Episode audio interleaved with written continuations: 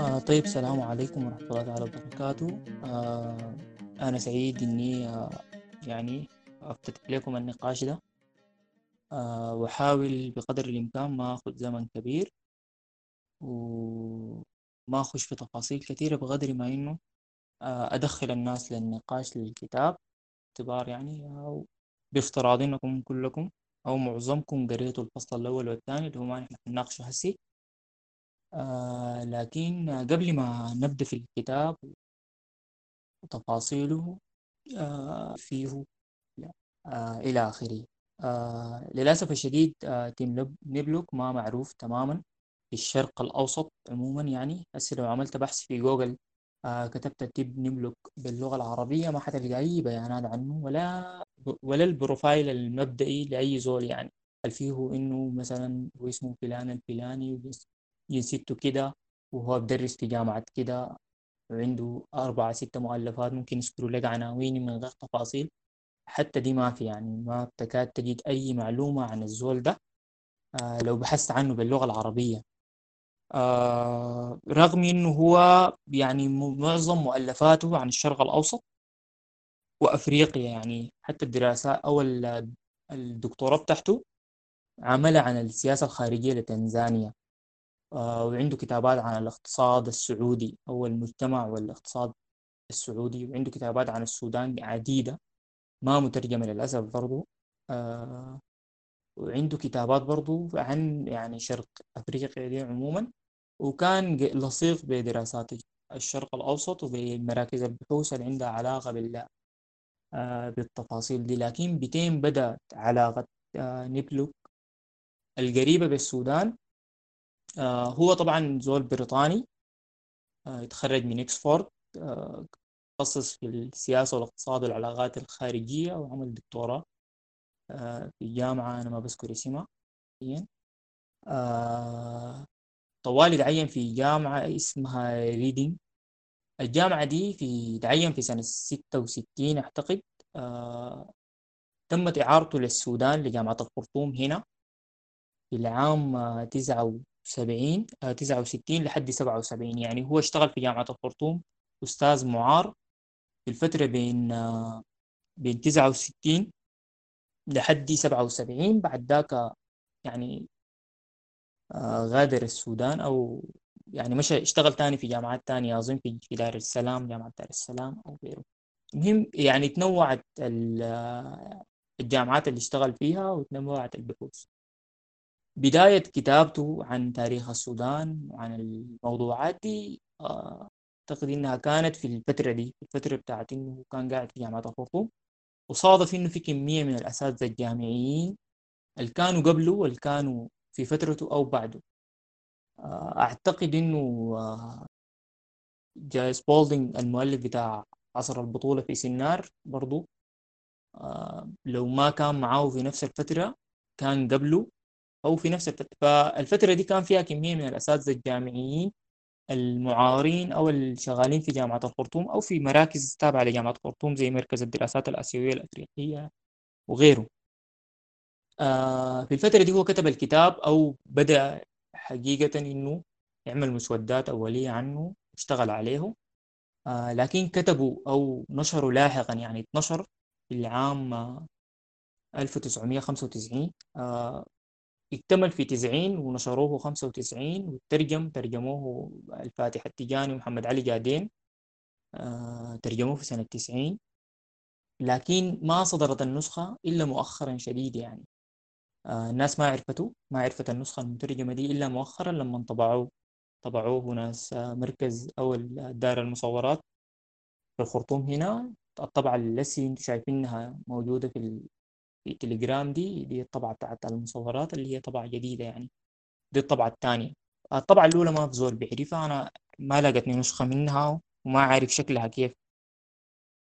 آه بعد ما فات سنة 77 من السودان تاني جا راجع لكن كان مشرف على الدراسات من الخارج يعني كان مشرف على دراسات بتاعت ماجستير ودكتوراه. على ناس بيقروا في جامعة الخرطوم. آه، في الفترة بتاعت 1980 آه، أشرف على عدد من الدراسات وكان عنده علاقات قريبة بعدد من الباحثين السودانيين آه، والمهتمين والمثقفين السودانيين وكده آه، الكتاب تحديدا بيتحرك في ثلاثة حقب تاريخية آه، في السودان بيتحرك من بيبدأ من سلطنة الفونج ودارفور في الكتاب طبعا مكتوبة سلطنة أو مكتوبة سلطنة الكيرة. ما مكتوبة سلطنة آه، ما مكتوبة سلطنة دارفور مكتوبة سلطنة الكيرة. آه في ترجمات كثيرة أو في كتابات كثيرة بتتكتب فيها ال... بيتكتب فيها الكيرة ما دارفور لأنه آه سلطنة دارفور ذاتها مرت بمرحلتين. الكيرة ديل هم فريع من فروع الفور اللي هم الأسرة الأرستقراطية. في في الفرع ده اللي هو فرع الكنجارة. القبيلة بتاعت الفور فيها ثلاثة مكونات أساسية. فيها التمروكة وفيها الكراكيت وفيها الكنجارة. الكنجارة دي للناس الجلابة والمثقفين فيهم وكده. أسر أرستقراطية قديمة. فديل كانوا بيديروا سلطنة دارفور فعشان كده كانت المملكة مسمية باسمهم أو السلطنة مسمية باسمهم وفي الكتاب بتلقاها مكتوبة سلطنة الكيرة. هي المقصود بها سلطنة دارفور. آه، في الفترة اللي كانت قبل علي علي دينار يعني قبل قبل التحول بتاع السلطنة أو الصراع بتاع ذاك. لكن التركيز قلنا إنه الكتاب بيتحرك في ثلاثة مستويات أو في ثلاثة حقب زمنية بيتحرك في الفترة من 1504 اللي هو بداية سلطنة الفونج لحد آه، سقوط الفونج في أو سقوط مملكة السنار في العام 1921 بعد ذاك بيبدأ من 21 لحد المهدية ومن المهدية بيبدأ لحد الحكم الإنجليزي وبيتحرك في الأربعة حقب الزمنية دي. وبفصلها وبيفصل التطورات الاقتصادية والاجتماعية اللي حصلت في السودان وذن التقسيم ده يعني بيبدأها. وما شاغل نفسه كثير ب... يعني الكتاب هو محدد منهجيته وعارف هو داري يعمل شنو وشغال على الحاجة دي وماشي في المسارات بتاعتها فال... فعشان تقدر تفهم الكتاب ده كويس لأنه مثلا في البداية لما نتكلم عن سلطنة الفور آه، أو سلطنة الفونج وطبيعة التجارة فيها وعلاقة السلطان بالتجارة والنبلاء تلقى فيه كمية من الأسامي. والمسميات والحياة اللي بتكون ما قادر تفهمها. فعشان يعني تخش معاه في الحاجة دي فأنت محتاج إنك تقرأ معاه الكتاب كتاب سبولدنج عصر البطولة في سنار عشان عشان تفهم خصوصا الفصل الأول ده عشان الزول يقدر يفهم المصطلحات دي أو الكلام ده. وبعدين ذاته لأنه هو بيمشي سريع في قصة الترتيب أو الترتيب والهيكل بتاع الدولة والنظام بتاع الفون يعني ما بيذكر لك التراتبية بتاعت السلطان طريقة حكم الأغاليم المراتب بتاعتهم التقسيم الإداري بتاعهم ذاته طبيعته كيف توزيع السلطة ذاتها بينهم. يعني مثلا بيس بيمشي طوالي سريع في إنه السلطة كلها في يد السلطان حتى التجارة الخارجية في يده. وهو كان ممسك بالاقتصاد وكده والنمط ده ممثل آه آه نمط الاقتصاد ما قبل الرأسمالي وكده. يعني بيمضي سريعا في ال في في في ال في, ال في الموضوع ما بخش في تفاصيل كثيرة لأنه هو ما داير يسهم الكتاب وفي نفس الوقت ما داير يعني يضيع الموضوع الأساسي ويتفرع منه. فهو ماسك في حاجة وماشي وماشي فيها. آه دي واحدة من الملاحظات عليه. والحاجة الثانية يعني عشان بالإضافة لكتاب آه سبولدنج لأنه معظم الكتابات اللي اتكتبت عن سلطنة الفونج ودارفور من الكتاب من كتاب سودانيين للأسف الشديد كتابات غاية في السطحية وكتابات آه، بتتحرك في الفضاء الوصفي والتعليقي وكده بتاع إنه حصلت فيها صراعات وما عارف العبدلاب اتشاكلوا مع الفونج وصالحهم إدريس ود الأرباب وعمل داعي الصلح والشاكل وديل مع ديل يعني وكده ومملكة آه، قري حصل فيها. يعني ماشي في الاتجاه الوصفي والاتجاه بتاع الصراعات وما ماشي في وصف لطبيعة المجتمعات دي وتكويناتها وطبيعة تمددات السلطة فيها والنفوذ بالشكل كيف وكده. فحتى لما تقرأ الكتاب بتاع محمد أبو القاسم محمد السودان المأزق التاريخي وآفاق المستقبل في الجزء الأول جدلية التركيب لما تقرأه وتبدأ في البداية عن سلطنة الفون ما ما بتطلع بحاجة غير عدد كبير من المعلومات الوصفية آه، وما فيه حاجة يعني ديب أو عميقة تقدر تفهم بيها يعني التاريخ ده والحقبة الطويلة من تاريخ السودان اللي هي ثلاثة بتمثل ثلاثة يعني ثلاثة قرون 300 آه، سنة من عمر السودان. فما بتلقى معلومات ويمكن لأنه برضو في كمية يعني هسه مثلا نبلوك بيعتمد اعتماد كبير جدا على ال على على كتابات الرحالة. اللي كانوا في فترات السابقة زمان كانوا بيمشوا يستكشفوا ويمشوا لأنه الكتابة ذاتها ما كانت معروفة في تاريخ السودان القديم أو الوسيط. فالرحالة دي كان بيجوبوا أفريقيا منهم عرب زي محمد التونسي وفي ناس بوند والناس اللي جمع كتاباتهم شارلي بونيه وديل. فكانوا بيمشوا وبيوصفوا في الطبيعة والجغرافيا والناس وطبيعة وباقتصادهم عامل كيف وبيعيشوا كيف. فهو يعتمد على المادة دي بشكل كبير يعني حتى في الوصف يعتمد عليه عدد كبير من المقولات بتاعت الرحالة. لأنه ما في ما في مادة غير الكتابات دي وغير كتاب الشونة وغير طبقات الضيف الله.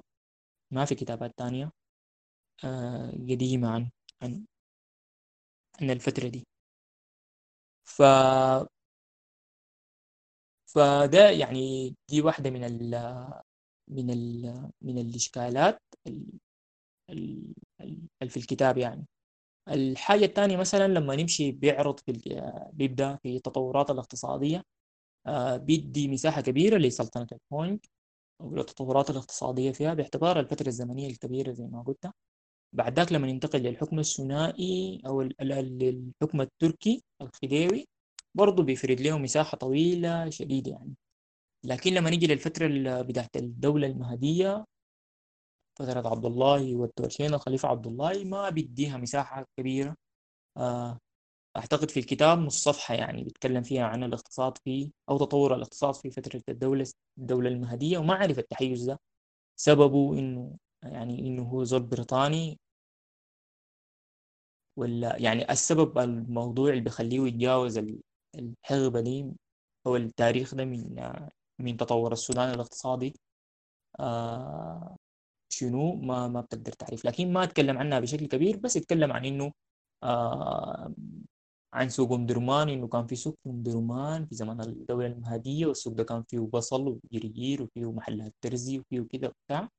والسوق ده ذات وصفوا له أو هو عرف الوصف ده منه نايم من من واحد من أحد سجناء الدولة المهدية كان مسجون.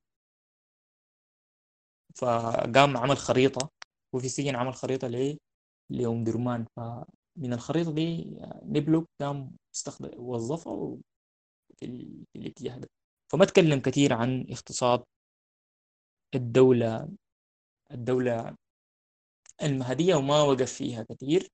جاوز طوالي دخل في الحكم الترك الحكم الإنجليزي. آه، دي واحدة من ال من ال من ال من ال من الإشكالات اللي في الكتاب يعني. الحاجة الثانية طبعا هو منتبه لأنه هو طبعا استخدم مصطلح الطبقة. آه، وفي البداية تماما بيتكلم عن إنه آه، يعني إنه هو ما بيشير لكلمه طبقة بالمفهوم الاقتصادي المعروف وبالمفهوم الفلسفي وفي علم الاجتماع المحدد. بقدر ما هو داير يشرح بها عبرها لأن عندها قدرة تفسيرية داير يشرح بها التفاوت الطبقي. وكيف الثروة دي تراكمت وانتقلت عند طبقة التجار ديل خلال وكيف انهم استفادوا من كل الحقب دي لحد ما جاء الاستعمار. وفي الاستعمار استفادوا تماما وتوسعت نطاق نفوسهم نفوذهم وإلى آخره. فهو بشير إنه استخدامه لمصطلح الطبقه ده ما ما بالاستخدام المعروف بقدر ما هو بس داير يشرح آه، داير يشرح التفاوت الاقتصادي و... و... والطبيعة بتاع تطور اقتصاد السودان ونمو الطبقات آه، دي خصوصا الطبقة بتاعت التجار. آه، وبعد ذاك الطبقة الوسطى نمت من من الجماعات الدينية. أو من الصوفية من رجالات الدين الصوفية. وبيحاول يمشي يشوف تطوره. الخريطة العمومية الدار يصل لها أو ال أو ال يعني مثلا التطور اللي هو بيرسمه ليك وأنت بتقرأ في الكتاب بيرسم لك تطور محدد وبيوصلك لنهاياته بتحليل منطقي وبمعلومات وباستدلال عالي. وحاجة محترمة يعني حاجة متعوبة عليها. بيبدأ في إنه مثلا الدولة في سنار آه، نمط الاقتصاد كان في سنار نمط ما قبل ما قبل الاقتصاد الرأسمالي بحيث إنه السلطان كان بيدير الحملات الخارجية آه، أو البعثات الخارجية أو التجارة الخارجية ل... ل... ل... لمصر. اللي هي كان رحلة بقوامة عدد كبير من الناس بيشيلوا التجارة في يعني مجمل الحاجات اللي كانت بيرسلوها من السودان أو مجمل التجارة في السودان كانت متركزة في حاجات أساسية منها الرقيق وال والذهب. وبعد ذاك الحاجات اللي عندها علاقة بسن الفيل وال والعاج والحاجات دي. فإنه في فترة من الفترات في بدايات السلطنة كانت الدولة مركزية وكانت القوة عند القوية السلطة كانت متوحدة ومركزية والنظام كان متفاعل بشكل كويس سلطان وحكام أقاليم ونبلاء. آه ف والتوزيع ذاته بتاع الحاجة دي كان ماشي بشكل كويس. فكان السلطان بيحتكر التجارة الخارجية وبيحدد هو آه بيدين بتمشي وطبيعتها شنو الحياة اللي بتتشال فيها وكده. فكان متحكم في الاقتصاد بشكل كبير. فبعد ذاك كان في صغار تجار يمشوا مع الحملة لما يجيبوا الحاجات بينتظروا السلطان يبيع حاجاته حتى يبيعوا حاجاتهم. آه والناس كانت عايشة يعني بالوضعية دي. آه بعد ذاك طبعا نبلوك في الكتاب ده بيحاول يرسم التطور ده عبر مسار اساسي إنه التحول إنه العامل الخارجي في السودان هو سبب التطور. يعني بحاول من البداية يشرح إنه التحول اللي حصل في دولة سينار وتفككها وكده سببه العامل الخارجي وسببه الرحلات اللي كانت آه لمصر ولغيره كمية من الأرمان والبريطانيين والناس اللي جو السودان واشتغلوا في سينار واستوطنوا وبقوا عندهم تجارة وكده. فالحركة بتاع التجارة دي عملت مراكز حضرية وخلت الناس إنه يتفاعلوا مع العالم بشكل مع العالم بشكل كويس وإنه تتوسع وتبقى في في طبقة بتاع التجار ماشية إنها اللي إنها تتوسع. بعد ذاك لاحقا حتى لما نيجي للفترة بتاعت الحكم التركي بيحاول بقدر الإمكان إنه يرسم مسار التطور بتاعه ده حتى مسار سقوط الحكم التركي وتضعضعه بيرسموا بإنه التحولات اللي حصلت في العالم والحرب العالمية والقصة بتاعت الفتوحات التجارية الكبيرة وكده. إنه الفترة ديك الحكم التركي أو محمد علي باشا والحكام اللي هنا ديل كانوا ممسكين بالاقتصاد والاقتصاد كان بتستفيد منه مصر. فحصل حصل انفتاح امبريالي عالمي على الأسواق محتاج لمادة خام وكده. فالدول الأوروبية ضغطت على محمد علي باشا وقالت له الكلام ده 1930 تحديدا يعني في الثلاثينيات ضغطت عليه وإنه يعني الاقتصاد السوداني أو ترفع يدك من التجارة تماما في السودان يعني. فرفع يده تماما وده كانت الفترة اللي دخلوا فيها التجار البريطانيين والفرنسيين وال... وظهرت فيها العملات الأجنبية وطورت فيها آه، أنماط التجارة في السودان وظهرت فيها الغرفة التجارية حقيقة في الثلاثينيات. فدي الفترة اللي بقى فيها الحاجة دي. لكن مجمل التطور ده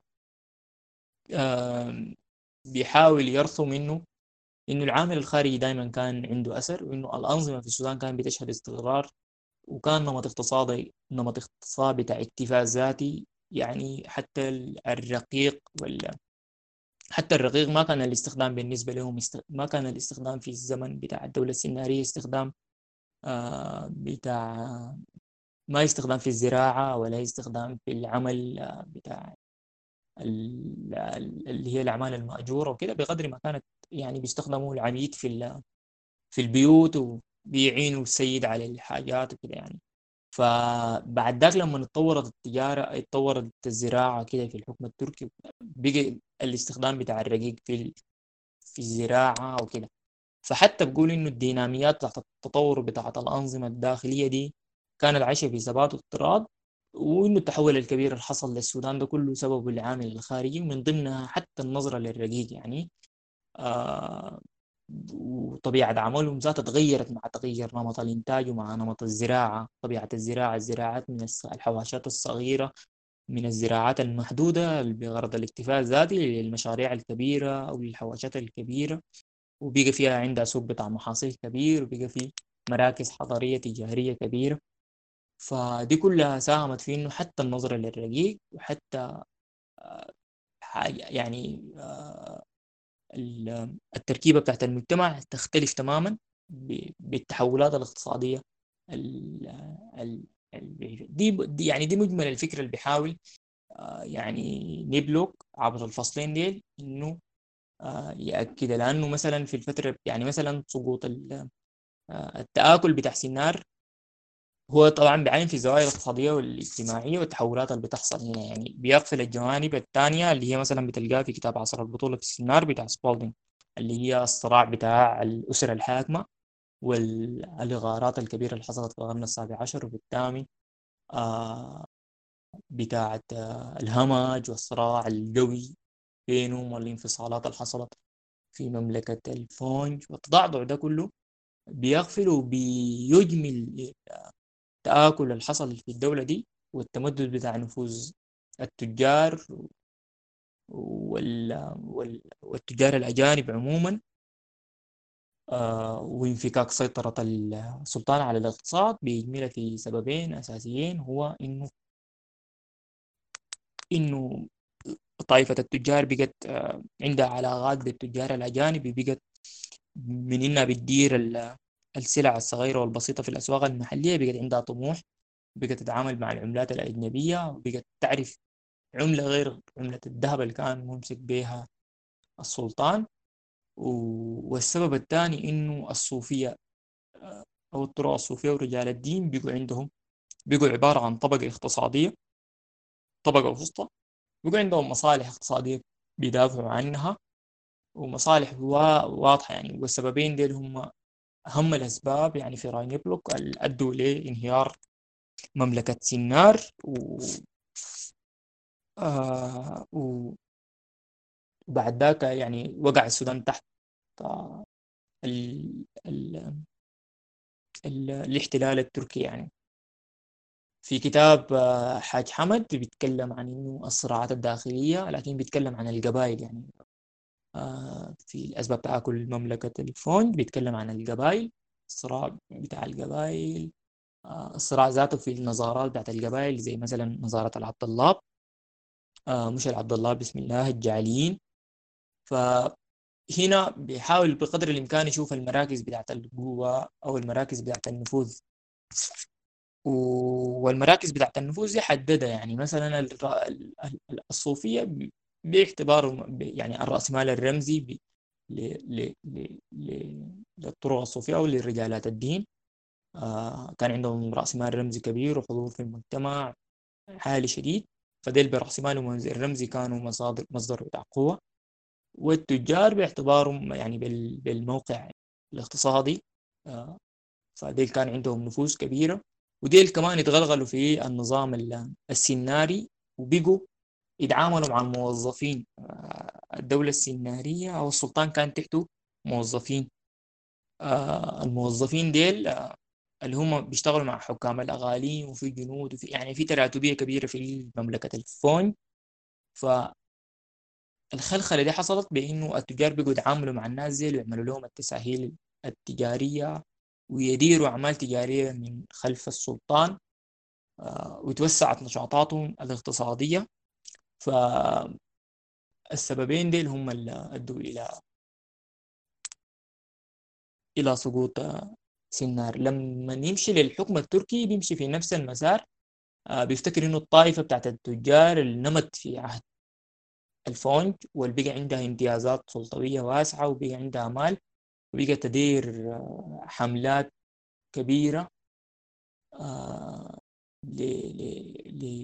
لمصر يعني مثلا الرحلة الرحلة اللي كانت بتمشي لمصر كان يعني مثلا في سلطنة الكيرا اللي هي سلطنة دارفور كان قوامها خمسة ألف آه، من الإبل يعني. كانت حاجة ضخمة شديد كان بيشيل عدد كبير شديد من الذهب وال وسن الفيل والريش النعام والحاجات دي يعني.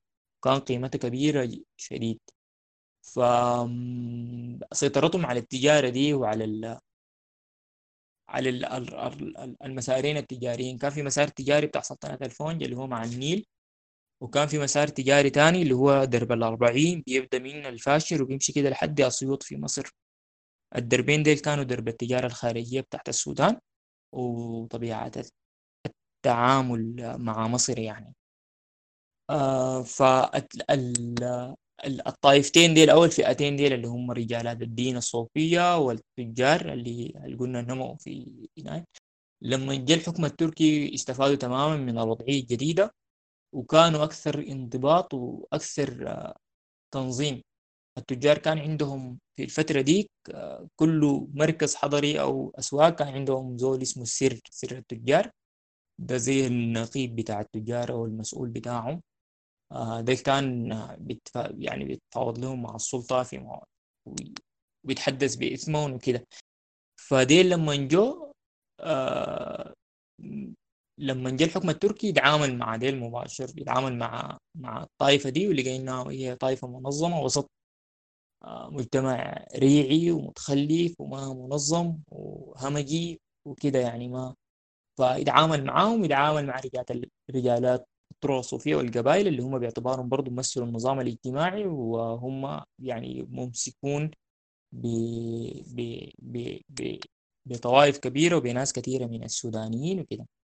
ففي الفترة بتاعت الحكم التركي توسعت تجارتهم أكتر ولقوا امتيازات.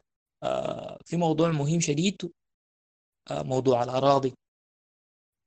التحول اللي حصل برضه نيبلوك بيتكلم عن الموضوع ده بشكل كويس. آه، كيف الملكية بتاعت الأراضي في السودان اتحولت من ملكية عامة لملكية خاصة ولملكية بتاعت أفراد. يعني السودان ما كان بيعرف النمط ده من الملكيات كانت الملكية ملكية عامة يعني الدار دار دار القبيلة أو دار القرية يعني ما في زول عنده حاجة حقته براي حقي دي ما كانت فيه. فحتى في فترة الحكم ال- فترة سنار دولة سنار أو مملكة سنار كانت الأراضي مملوكة للجماعة. آه وكان السلطان بيخليها لل- للمزارعين وكده. آه الأراضي طبعا كلها حقت السلطان لكن هو يعني مخليها للجماعة كده. هو عنده بس هو الوحيد اللي عنده هو طائفة النبلاء اللي بيمتلكوا الأراضي. عندهم بعض الأراضي حقتهم كده. آه، باقي الجماهير ما عندها ما عندها أراضي مسجلة. إلا في في فترات متأخرة من مملكة سيناء حصلت في الشريط النيلي اللي هو امتداد النيل في الشمال. حصلت تطورات اقتصادية فبقى بقى في نظام بتاع ملكية آه، لكن ما حاجة كده كثيرة وموسعة. لما جاء الحكم التركي وسع من من من ال من ال من ال من الأراضي ومن الملكيات الخاصة وبقت الأراضي مملوكة وكده مملوكة لأفراد وبقى في, في نظام الملكية التطور ده حصل بإيجاي في سلطنة الفونج لكن ما حصل في سلطنة دارفور ظلت لحد ما جاء الحكم التركي وجاء الحكم الثنائي محتفظة بطبيعتها بتاعة الملكية الجماعية للأراضي أو الدار والحواكير محتفظة تماما بالحاجة دي بشير هنا برضو لأنه نبلوك كان مهتم كبير. مهتم شديد بمملكة سينار وكان بيوري يعني بيأتي على ذكر مملكة. أو سلطنة الكيرا أو سلطنة دارفور في سياق المشابهة بينه وبين الفونج يعني لما نيجي يقول والله ال- النمط بتاع التجارة الخارجية كان عامل كده وكده وكده يقول إنه والله برضه في في سلطنة دارفور كان بيشبه النمط ده. فما كانت يعني ما ده حيز كبير شديد في النقاش في في خصوصا في تطورات ما قبل 1930 أو في تطورات اللي قبل الحكم 1821 آه، اللي هي قبل الحكم التركي. ما اداها مساحة كبيرة من النقاش. المهم فظلت ال... ال... ال- السلطنة بتاعت دارفور الامتدادات بتاعتها الكبيرة الواسعة دي محتفظة بطبيعتها بتاعت الملكية الجماعية وحصل تطور في ال... في الشريط النيلي ده تجاه الملكيات ال- الخاصة اللي هي الأراضي المملوكة لأفراد وكده.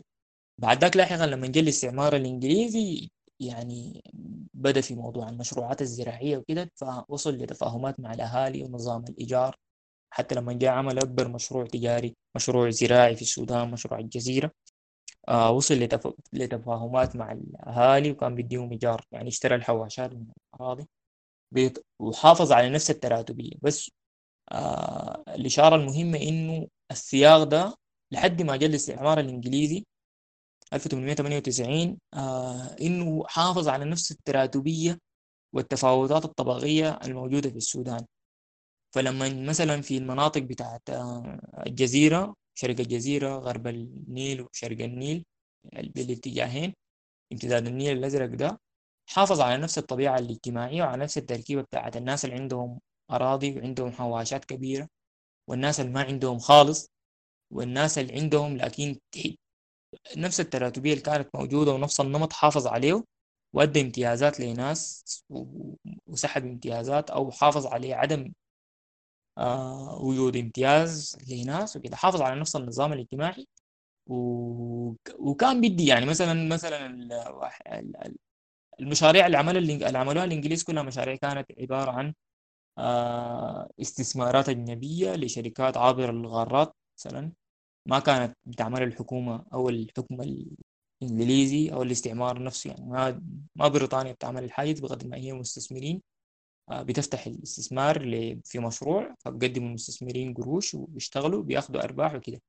زي التقسيم بتاع مشروع الجزيرة إنه كان 35% بتمشي للحكومة اللي هي الحكومة البريطانية و25 بتمشي للشركة اللي هي الشركة السودانية آه، الزراعية. والباقي النسبة بتمشي للمزارعين وتحت المزارعين اللي هم الناس اللي بيشتغلوا بالعمل المأجور والناس التحت اللي أقل منهم. اللي هم الناس اللي بيلقطوا القطن والحاجات دي يعني. ف ده مجمل السياق يعني. التطورات اللي حصلت تلخيصا للكلام ده عشان ما أطول وما أخذ زمن أكتر من اللازم في النقاش. لو في إضافة حأضيفها لاحقا يعني بعد مناقشة الناس. آه إنه إنه نبلوك حاول يرسم من بداية الدولة السنارية ولحد آه الحكم لحد 1956 لحد استقلال السودان اللي هي كل فترة الحكم الإنجليزي. حاول يرسم خط بتاع بتاع تطور آه، ما فيه ما يعني ما فيه ما فيه ثورة على ال فيه ثورة على المستوى الاقتصادي وعلى المستوى التحولات الاقتصادية على مستوى النفوذ وكده لكن ما فيه ثورة على المستوى بتاع البناء الاجتماعي ولا فيه تغيير لطبيعة المجتمعات دي. بشكل كبير بقدر ما إنه خلق توازنات بتاع التقليد. يعني مثلا في في الزراعة خلق التوازن أو الثنائيه بتاعت القطاع التقليدي القطاع الزراعي التقليدي آه، والقطاع الزراعي الحديث. على المستوى بتاع البناء الاجتماعي خلق التركيبة بتاعت القرى والأرياف والحضر أو المدن الكبيرة. خلق الثنائيات دي والم... وال... وحتى التركيبة بتاعت الحضر أو المدن الإنشاء دي ما التركيبة ال... الحضرية يعني زي ما يعني حياة حياة بنائية مشوهة يعني. ف... فتطور ده يا أحمد بس لو سمحت أرجع شوية كده لورا لأنه التسجيل فصل زي شو يعني أقل أقل من دقيقة كده بس أرجع في النقطة اللي فاتت دي بتاعت طبقة التجار دي. وشكرا لك. آه أنا قلت إنه بس الطبقة دي ساهمت في تشكيل آه السودان ما بعد الاستقلال وبقى عندها نفوذ حتى في الأحزاب الطائفية في الطائفتين. آه عندها تداخلات كبيرة مع الختمية وعندها تداخلات كبيرة مع الأنصار وهو التحالف قديم اللي هو التحالف بتاع التجار واللي هو يعني آه هزم الدولة أو سبب تضعضع الدولة بتاعت الفون. التحالف بتاع رجال الدين والتجار ده هو تحالف مستمر في تاريخ السودان وبقى في أشكال وأنماط مختلفة بس ما بعد الاستغلال في الحركة الوطنية. آه، واستمر النمط ده من ال من ال من ال من الاقتصاد. وساهم في إنه التطورات الاقتصادية في السودان هو تطور الاقتصاد في السودان آه، يمشي بطيء أو ما يمشي عديل يعني. إنه ستيل نحن بنعاني من اقتصاد ريعي متخلف. من من نظام اجتماعي من سلطة أو دولة بت بت يعني بت بترسخ للتفاوت الطبقي بشكل كبير على المستويات الاجتماعية آه، حتى على المستوى السياسي وعلى المستوى الاجتماعي وحتى على المستوى بتاع التعليم والمستوى بتاع التنمية. بت بت يعني آه، الخيال المهيمن على السلطة في السودان هو خيال آه، خيال التاريخ ده خيال التاريخ الطويل. من سلطنة الفونج ولحد لحد الاستعمار وما بعده اللي هو بس بيحاول يحافظ على هذه الوضعية. اللي فيها تفاوت طبقي كبير في السودان وفيها آه، فيها إشكالات إشكالات كبيرة يعني.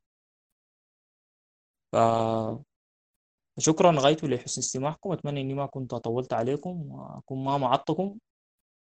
وأكون ما كنت ممل يعني. آه شكرا يعني. شكرا لك يا أحمد والله. يعني سرد ممتع وتلخيص ممتاز للفصلين الأوائل. ويعني ما في أي مرة والله ما كنت ممل نهائيا وفي طريقة ذاته يعني تواصل الكتاب للنهاية يعني. شكرا لك جدا يعني. لا لا بنواصل فيه لكن بس في نحن قسمناه لأنه الكتاب مهم شديد أنا أفتكر إنه من أهم الكتب يعني في تاريخ السودان. لأنه المسألة بتاعت الاقتصاد والتورات الاقتصادية والمسألة بتاعت القوة آه، والنفوذ دي دي ده المدخل الحقيقي لنقاش التاريخ يعني آه، ولنقاش التحولات بتاعت الدول والأمم وكده.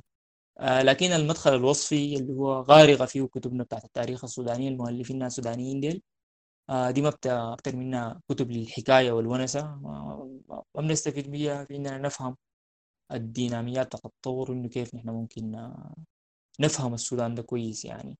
فالكتاب ده مهم شديد. أنا قلت إنه لو في الفصل الأول والفصل الثاني ضروري جديد إنه الزول يقرأ عصر البطولة في سنار لسبولدينج آه، وممكن يقرأ الكتاب بتاع مايك مايكل الفصل الأول برضه بيتكلم فيه عن سنار.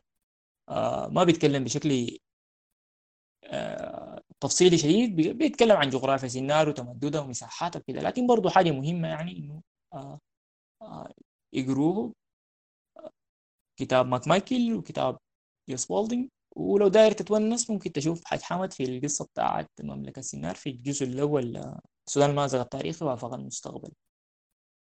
شكرا لك جدا يا أحمد. يعني ما قصرت والله نهائيا في أول جلسة في server براح لمناقشة الكتب. وده كان عرض سريع يعني كده من أحمد للفصلين الأول والثاني. من كتاب تيم نبلوك بتاع آه، صراع الثروة والسلطة في السودان. وإن شاء الله في الجلسات القادمة حنواصل في الكتاب إلى النهاية. وشكرا لكم جميعا.